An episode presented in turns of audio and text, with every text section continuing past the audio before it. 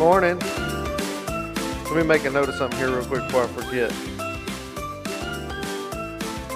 Under my announcement stuff. Also, there's a drawing. I'm not sure if it's a dinosaur or a chicken. It was. I don't know if this is for me, but it's impressive and I like it. Um, There's definitely a story behind that. oh, is it worth sharing? Probably. Okay. Well, let's do that later then. Awesome. Thank y'all for bearing with me. I had, I I there's something that popped in my mind that I want to I want to share with you guys at the end of the message today, or the end of the service today, but I didn't want to forget, so I had to had to write that down real quick. So, good morning. How's everybody doing? Good. Man, I agree with Lizzie. The the testimony time that we have on Sunday mornings is, is by far one of my favorite parts of the morning. It's just really cool to see um, God's activity. Um, I don't know about the rest of you guys, but the last couple of weeks for me, as we've been working through this text, um, has been very challenging, um, making me think about the way that I treat other people. You know, it's one thing to to learn about Jesus, and it's a whole other thing to take what you're learning and apply it in your life and, and let that make changes that week and how specifically we respond to people. Um, and I've had a few conversations over the course of this week where people have expressed similar sentiments. Um, but I, I think, as I was thinking about this yesterday as I was writing, I was thinking, you know, all of us can find comfort in the difficulty, which I know is an odd thing to say, but we can find comfort in the fact that this was not easy for the disciples either. And if we're thinking of it in terms of, I have to do this, we talked about that last week, we're going to talk about it again this week. If we're thinking of it in that term of, I got to do this out of what's inside of me in, in, in my own person, it is not just difficult, it's impossible. Um, it, but part of us understanding who Jesus is and then putting that into practice is us growing to be like Jesus. We talked about last week, we're going to talk about this week. That only happens as the Holy Spirit is moving in us and through us. And it's just another reason why it's so important for us to engage the Holy Spirit moment by moment as we're moving through our lives.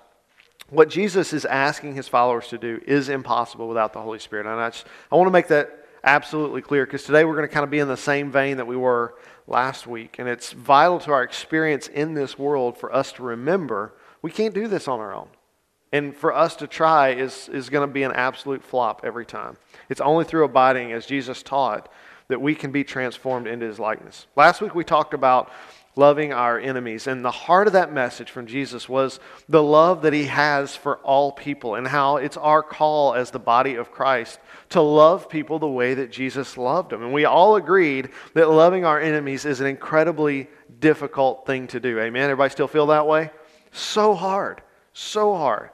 But we also learned last week that when someone stands against us, no matter the severity, Jesus expects us to love them. Whether their opposition is merely something petty or if it's to bring you physical harm, the command is the same to love them. And that stands in opposition to what we're taught in culture, to what we have experienced in our own lives. But that doesn't change what Jesus is teaching his disciples. And Jesus even then role models that depth of love as he allowed himself to be tortured and then crucified on our behalf. There's no better example than that. This love that God is encouraging us to learn and to exhibit is otherworldly. It is not something that is born within us, it is something that is created in us by the Holy Spirit. Today's message is going to be along the same lines. And once again, the heart of the message today is, to, is a call to love in a way that's not experienced by the vast majority of the world. I want to share a quick story with you guys this morning to kind of set the, the, the stage for this. Um, this week we had a, a, board meeting for CenLa Interfaith. We met in the fellowship hall back there. And over the course of the, the, the conversation, as we were talking about um, the leadership council meeting that we were planning for, there was a comment made about the distinct lack of community and care in central Louisiana. And as this person said this, um, it just kind of struck me, and, I, and, and he could see it on my face, and he's like, What, what are you thinking? And I said, Man, what a damning um, accusation that is on the church. And he said, Say more. and I said, it, it is our call by God. We talk about this all the time. Y'all probably sick of me hearing me say this, but the greatest commandment is to love God as yourself. And the second is like it, to love your neighbor as yourself. And if there's a lack of care and community in central Louisiana, that first falls, that responsibility is on the church. I mean, we are called out. We are told specifically this is what we are supposed to do as the body of Christ, as followers of Jesus, our call is to love God and love people. And if there's a lack of love for people in central Louisiana, it falls on the church because that's who is responsible for that, from God's perspective, anyway. Our passage today is going to hit just as hard as it did last week. Specifically, we're going to see yet another indictment of the world's opposition to the church. And spoiler alert, it's not because we're loving too much. That's not the indictment. Before we dig in and see this um, for what Jesus has to us, I want to remind us that context matters. Okay, and I have a visual aid that I've, I've put up on this. If Anna will click that button, can y'all read that? Life is short, lick the bowl. Okay? There's another one that's going around that's super popular right now, but I, I couldn't share it uh, in this context. But if you, if you know, you know. Um, Jesus is teaching his disciples. Okay, I told you this last week, I told you that the week before. It's so important that we understand this. Jesus is teaching those that have chosen to follow him, who have said, I want to, to learn everything I can learn from you. I want to be like you. Those are the people that he's teaching. He's not teaching the unbelieving crowds. So today's message is, is for us. It's for those of us that have said, I believe that Jesus is the Son of God. I believe that he died on the cross for my sins, and I want him to be the Lord of my life. I want to be his follower. I want to be his disciple. These words are for us. This is for the church. Also, for context today, when I talk about the church, I'm talking about church with a capital C. Not, not just this church. This church is included in that, but I'm talking about the big church. Okay, so let's read our passage today. It comes from Luke chapter 6, verse 37 through 42. So Jesus is picking up where he left off in our last passage. He says, Do not judge, and you will not be judged. Do not condemn, and you will not be condemned. Forgive, and you will be forgiven. Give, and it will be given to you. A good measure, pressed down, shaken together, and running over, will be poured into your lap. For the measure you use, it will be measured back to you. He also told them a parable. Can a blind uh, guide the blind? Won't they both fall into a pit? A disciple is not above his teacher, but everyone who is fully trained will be like his teacher. Why do you look at the splinter in your brother's eye and don't notice the beam of wood in your own eye? Or how can you say to your brother, Brother, let me take that splinter out of that is in your eye when you yourself don't see the beam of wood in your own eye? Hypocrite. First take the beam of wood out of your eye, and then you will see clearly to take the splinter out of your brother's eye. This passage is very similar to the one that we've seen over the last two weeks. Jesus is giving instruction and then he follows it with a couple of parables. His goal is to communicate in a way that his hearers can understand and then make some application. Okay, he's not speaking in riddles. Jesus is being super, super clear. I shared with you guys last week that the commands that Jesus gives, those four commands, are the first four commands that Jesus gives anywhere. Okay, and he's following that up now with a couple of saying, don't judge, don't condemn, forgive. All right? His aim is to make a lasting and distinct, a distinctive change in the disciples' lives. I want us to hear that because that's his goal for us too. He wants this word to be implanted in our hearts and make a distinctive change in how we respond to the world around us. In both commands, Luke uses a present imperative which can be better translated as stop judging and stop condemning. That's what he's saying. It's, it's a little bit lost in translation once you put it into English, but if you look at it in the Greek, he's not saying, don't do this in the future. He's saying, this thing that you're doing right now, stop doing it. It suggests that the readers of this book must stop what they are presently doing. This often um, is often read with the mindset of, I shouldn't do that in the future, but Luke is intentionally stating that we should stop that now. And this begs the question how does Luke know that the readers are judging and condemning people? Right? How does he know you're judging and condemning people? You know how he knows it? Because we're born with it. It's part of our sin nature. To look at the actions of others and to make a judgment or condemnation, and usually we're comparing that to our own actions and saying, I am better than them because I don't, dot, dot, dot, fill in the blank. Church, if our goal is to love people as God loves them, we must fundamentally change how we think about other people. Point number one for today is that judgment and condemnation bring pain, not healing. It's no secret that we live in a divided country, right? Everybody agree with that? Okay. Um, we live in a culture of division, and that exists in never, nearly every aspect of life. It doesn't matter if you're talking politics, sports, or the best brand of mayonnaise. The expectation is that you're going to pick a side, plant your flag, and die on that hill, right? We've been polarized completely, everything in our lives. And judgment and condemnation flow freely from all parties involved. Nobody gets to escape from that because if you're a Duke's mayonnaise guy, all those Hellmann people can just go somewhere else, right? That's how people feel about it. I want to point out that Jesus did not say that you should judge or condemn someone only, that you shouldn't judge and condemn someone only if you agree with their ideas. Y'all hear me on that? Jesus doesn't say don't judge and condemn if they agree with you. He says stop judging and stop condemning. End of story. Don't do it. I've been reading a book. I've shared with you guys a couple of quotes, or I shared them with Kerry and he shared them in his message. It's a book called Dangerous Jesus Why the Only Thing More Risky Than Getting Jesus Right is Getting Jesus Wrong. Okay, it's by the author uh, Kevin Burgess, or KB as he's known in the music world. He said this in his book Pray daily for God to keep you merciful toward others as he has been merciful toward you. Argue less with antisocial justice trolls. Just go do justice. Don't be afraid to hear the observations of people outside the faith community, Samaritans, on how society is failing its vulnerable people. Respect the image of God enough to believe that victims can honestly share their victimization without knowing Jesus. Go do justice. There will inevitably be places where you will agree with BLM, with critical race theorists, and even socialists. And do not fear that your faith is now in jeopardy because someone you perceive as an ideological opponent has a good or even better point. All truth is God's truth. Let me say that again. All truth is God's truth. And it will be in these truth intersections that we will find windows to proclaim the excellency of Christ. There's a lot to take in on that quote. You can go back and look at it later, but here's the main thing that I want you to hear and understand that KB is saying is we do not have to agree with everything someone thinks or believes to love them like Jesus does. That's what KB is trying to get across. In fact, you don't have to agree with anything that someone says in order to love them like Jesus does. That's the whole point. And, and hear me on this. Newsflash Jesus doesn't agree with everything that you think or believe, and he still loves you.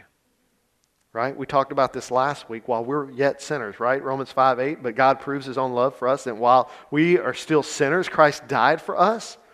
That, that sacrificial love that we talked about last week, when we talked about the fact that God loved us even when we were his enemy, that even when we're in the midst of judging and condemning the people around us, while we're still yet living in that sin, Jesus still does, dies for us. He still loves us.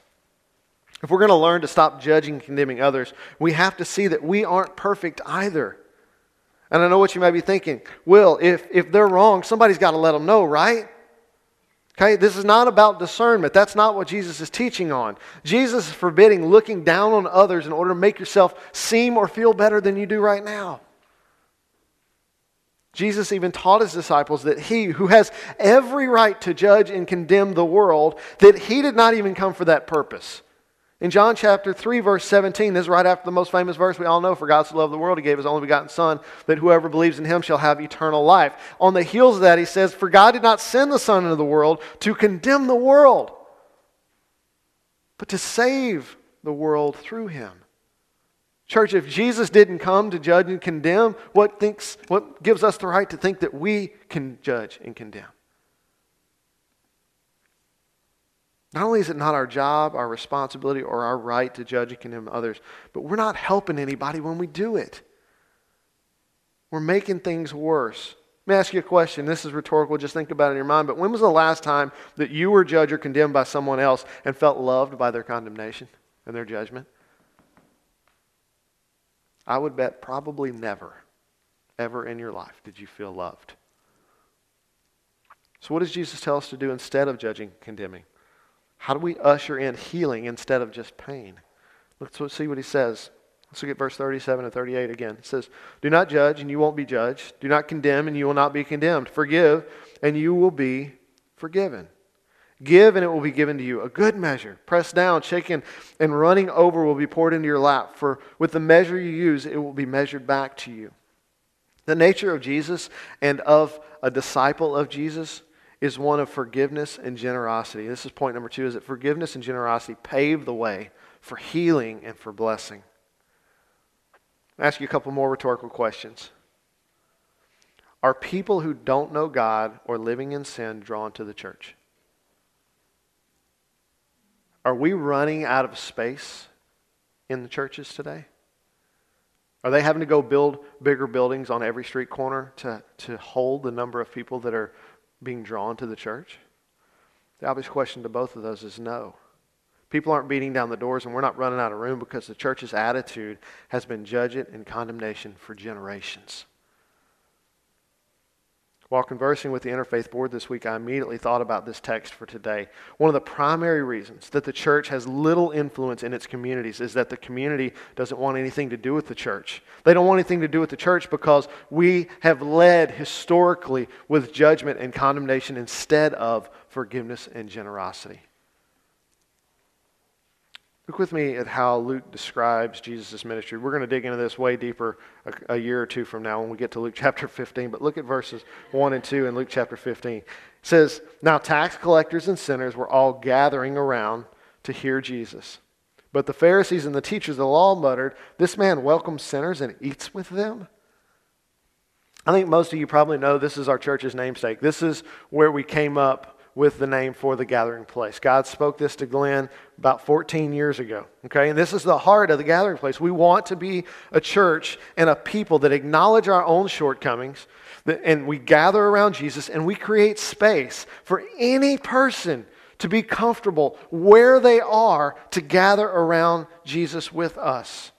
And that desire has in no way diminished in the heart of the gathering place over the last 14 years. And personally, I would say in my own life that desire has, has only increased by magnitudes of order.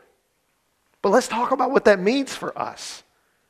It's one thing to say you want to be that kind of church, to have that kind of heart, but that kind of church isn't easy to create or maintain. It's messy because it's full of people who don't know the do the right things. It's full of people who make mistakes on a regular basis. It's full of people like me who really want to do well and they, they just mess up.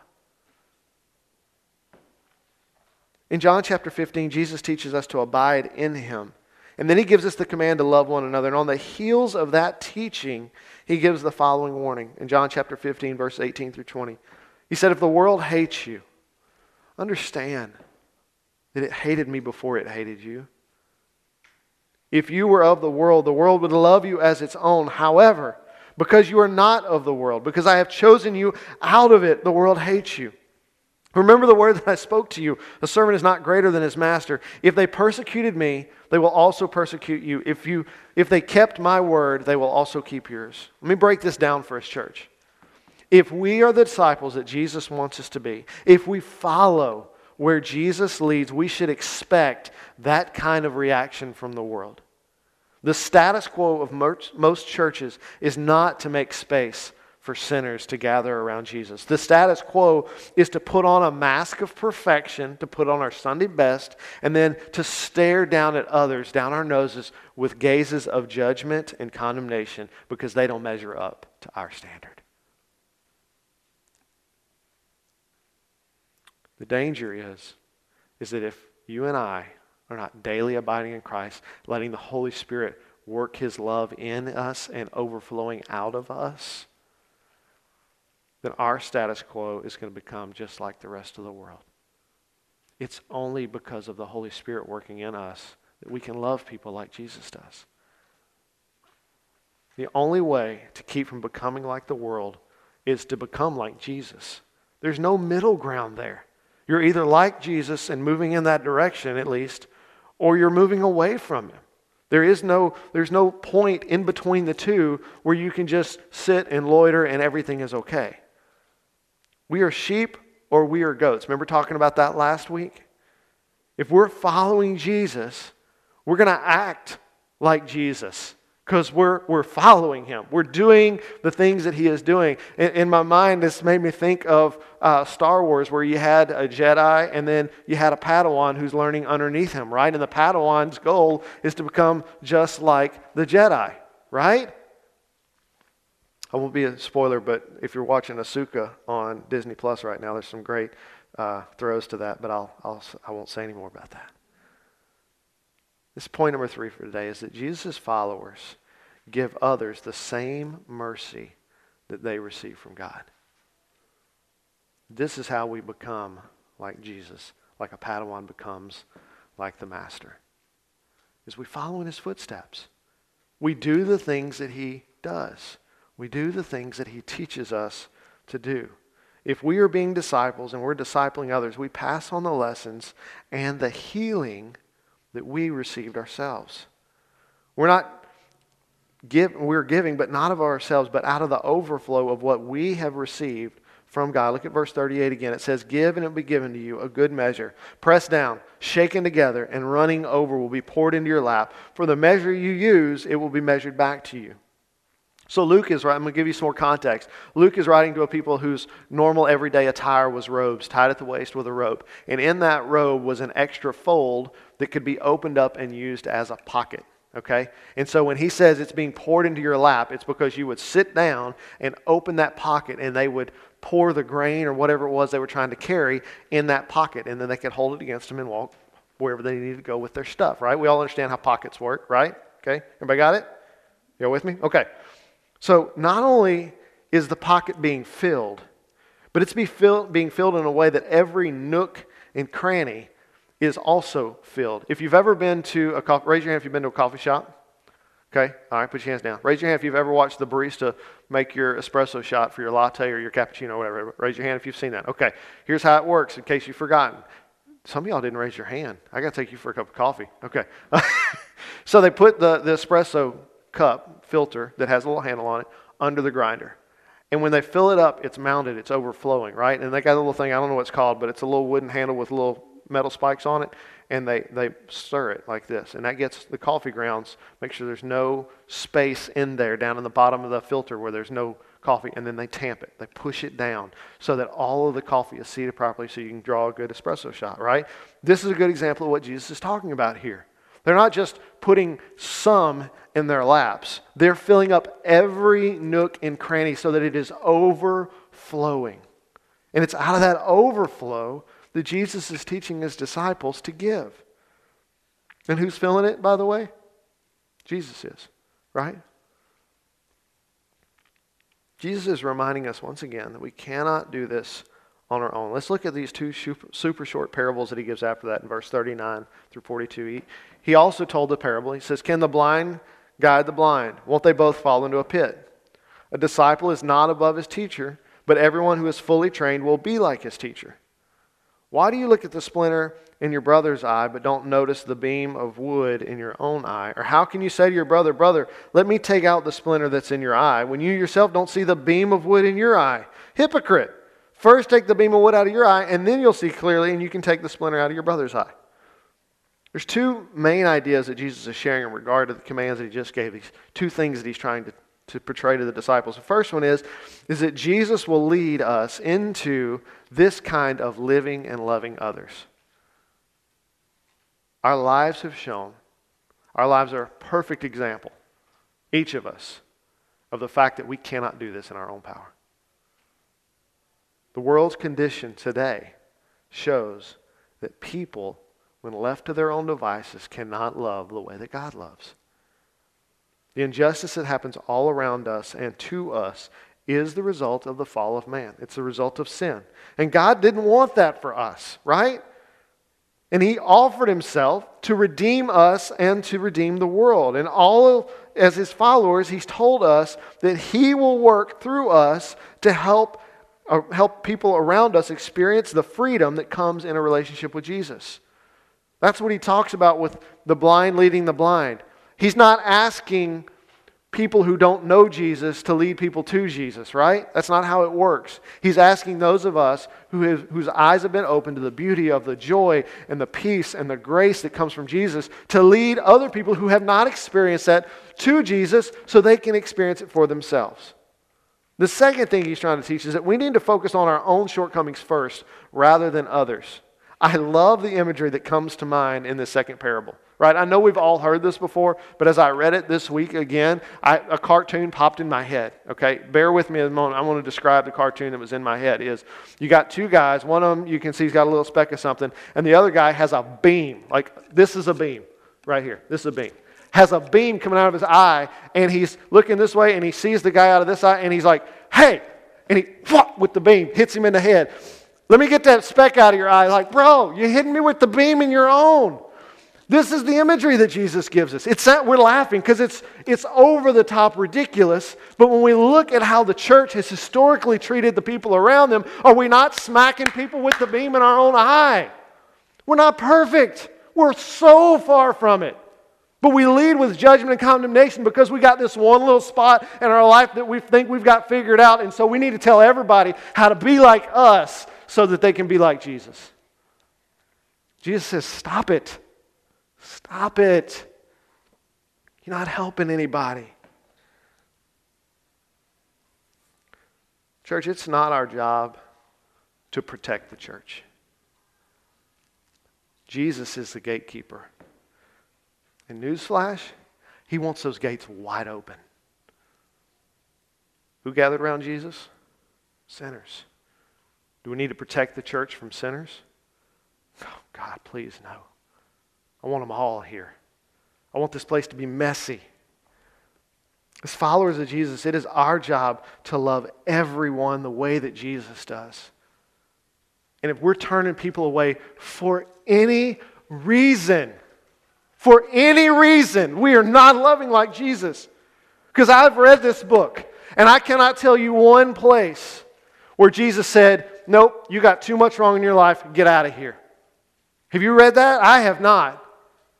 In fact, the people that society said are not good enough, those are the one that Jesus went over and sat down next to. Those are the one that Jesus advocated for. Those are the ones that Jesus promised would sit with him in the kingdom. And those are the ones the church has said, You're not good enough for us over here. You're dirty. You're going to mess up our place. You might spill coffee on the floor.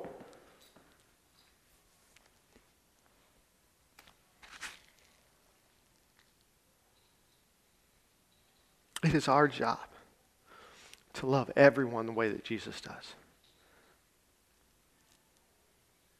I want to land this plane today with an opportunity for us to just reflect on our own lives, not everybody else's, right? It's not a moment for us to think about what other people need to change. This is an opportunity for Will to think about what God wants to change in Will's life. Same true for you.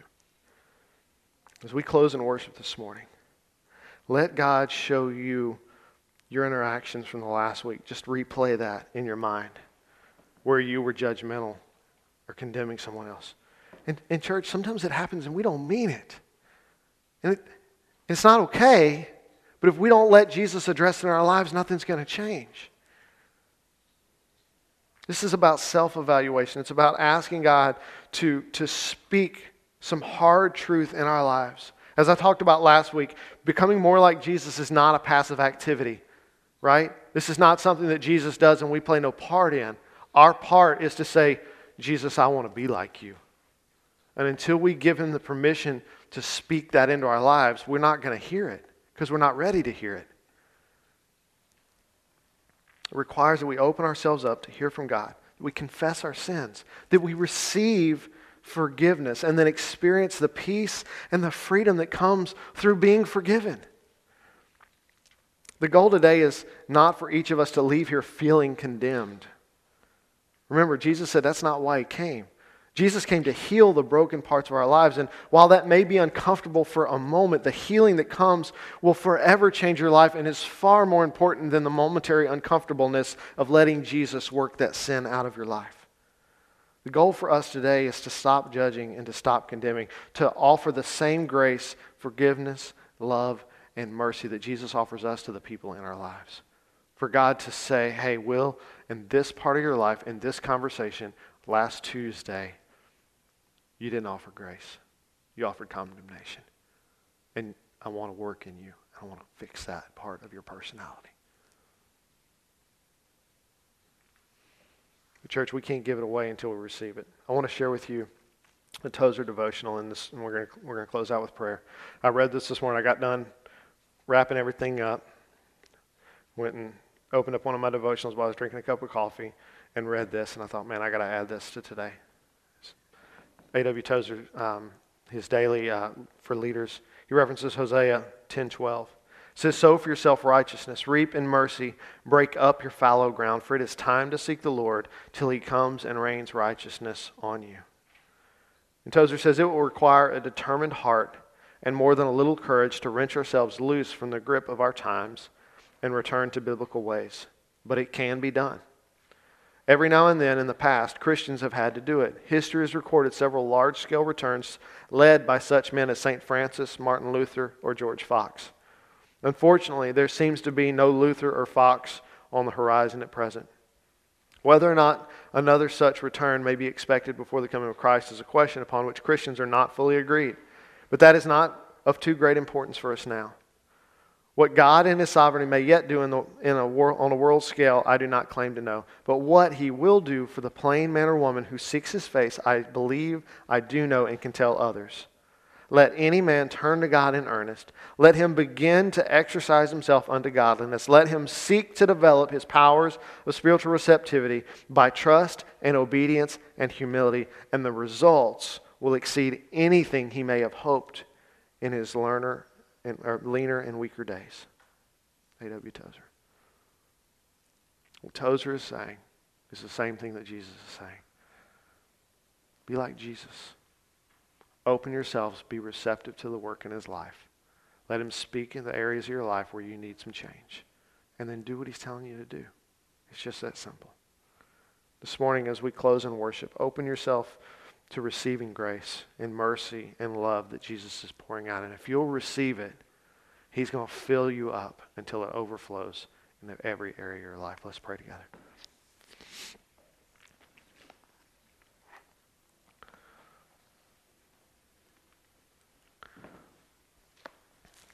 Jesus, it is so difficult sometimes for us to face the truth of where we are. God, you've, you've been speaking a strong word to me this week about the need for the church to love the people around it, to stop judging and to stop condemning. God, you've spoken some very specific things in my own personal life. Father, it is my hope and my desire that each person in this room that knows you, that it proclaims to be your follower, that they would allow you to begin to work in their lives to speak the truths that are uncomfortable to hear, but so necessary for us to continue to be your followers, to become more like you. Father, as we close in worship today, I ask that your Spirit would move in this room. Your Holy Spirit would, would, would feel present here with us, God. Your word says that you're here, God, but today I ask that you'd help us to feel it. God, that if there is some area of our lives where we're feeling judged or condemned, Father, that you would bring healing and blessing to that area of our life. Father, that you allow us to take these few moments to just trust in you, to lean into you, and to each make a decision for ourselves that we want to be more like you, that we are receptive to the love and to the grace and to the mercy and to the change that you want to bring into our lives. Jesus, I ask this for my sake and for the sake of the men and women in this room that I love so dearly. We ask it in your name.